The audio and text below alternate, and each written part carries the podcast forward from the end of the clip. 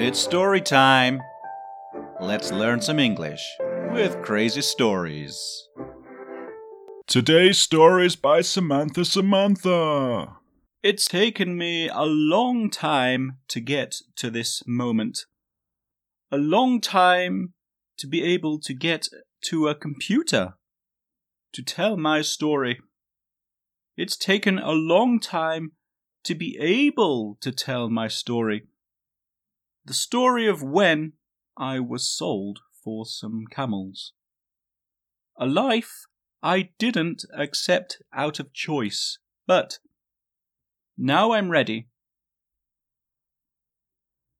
I was happy in my twenties and mostly single.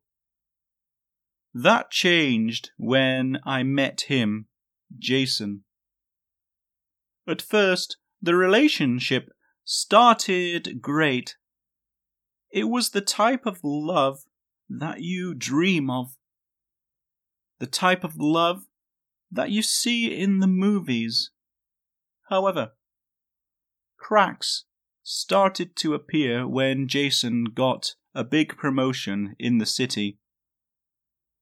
He would arrive home every night stressed and would go straight to bed. We wouldn't kiss or hug.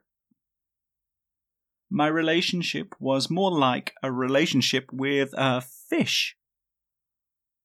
You could see it sometimes, but couldn't touch. If I did touch it, it would get angry and want to be left alone.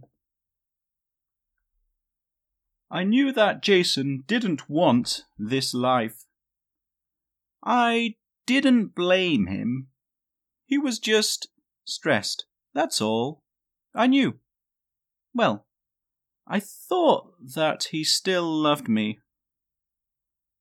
On the few occasions that we did speak, he talked about wanting to leave the rat race and have a more simpler life.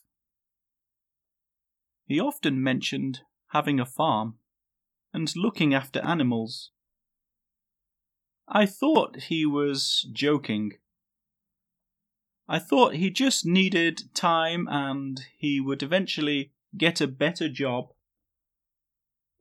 in the city where he could have more free time. I was wrong. I decided that we needed a holiday to try and save our relationship. For us to show each other that we still loved each other. To show each other that there was something alive below the stress.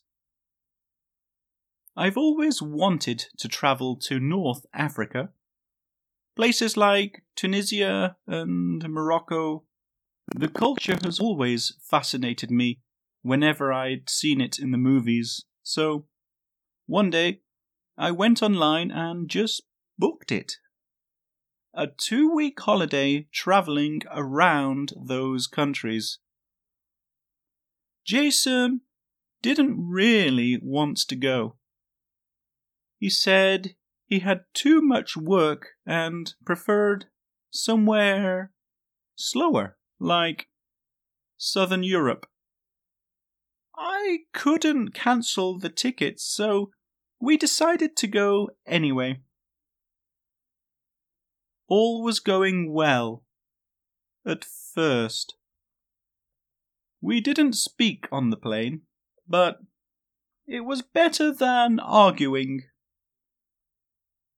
The hotel was beautiful.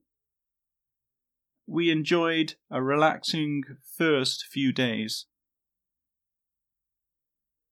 I was waiting for Jason to finish a work call one day when I noticed a leaflet on the hotel counter for camel rides.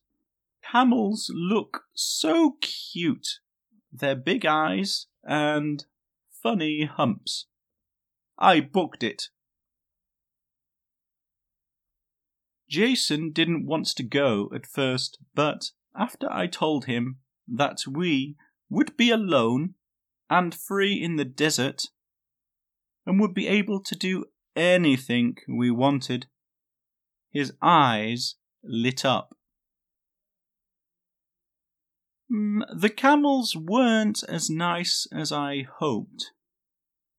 They smelt really bad, kept making strange noises, and seemed to need to go to the bathroom every minute. Usually right in front of you. Jason looked happy for once. Halfway on the trip, we were taking a break in a small deserted village. Jason whispered to me and told me to come with him quietly. I thought, finally, the old Jason is coming back to me. He wants to do something sexy behind those old buildings. I was wrong. He told me not to look and turn around, so I turned around, hoping he would surprise me from behind.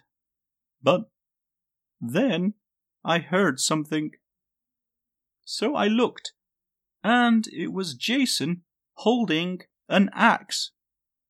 He was going to kill me. Luckily, he couldn't do it. He started crying and saying he was sorry. I didn't know what to think, so we decided to go back to the hotel. Jason went to pay the camel owners. He seemed to stay there talking with them a long time. They kept looking at me. I was worried. Eventually, Jason came over and said goodbye. I responded by saying that while the relationship is over, we still will be on the same flight back to the UK. He then said he would be travelling alone. I will never forget the way he then explained that he had sold me to the camel owner. I couldn't believe it. I'd been sold for some camels. Oh, I ran to the hotel and asked them to call the police. They did. The police arrived and talked to the hotel translator and to the camel owner. They told me that the camel owner had a contract signed by my husband, and I was now the property of the camel owner. There was no escape. My life was coming to an end. Or so I thought. Five years later, I'm still with Dagreb, the camel owner. He's a bit older than I'm used to, but I'm happy being looked after. Also, Dagreb speaks to me.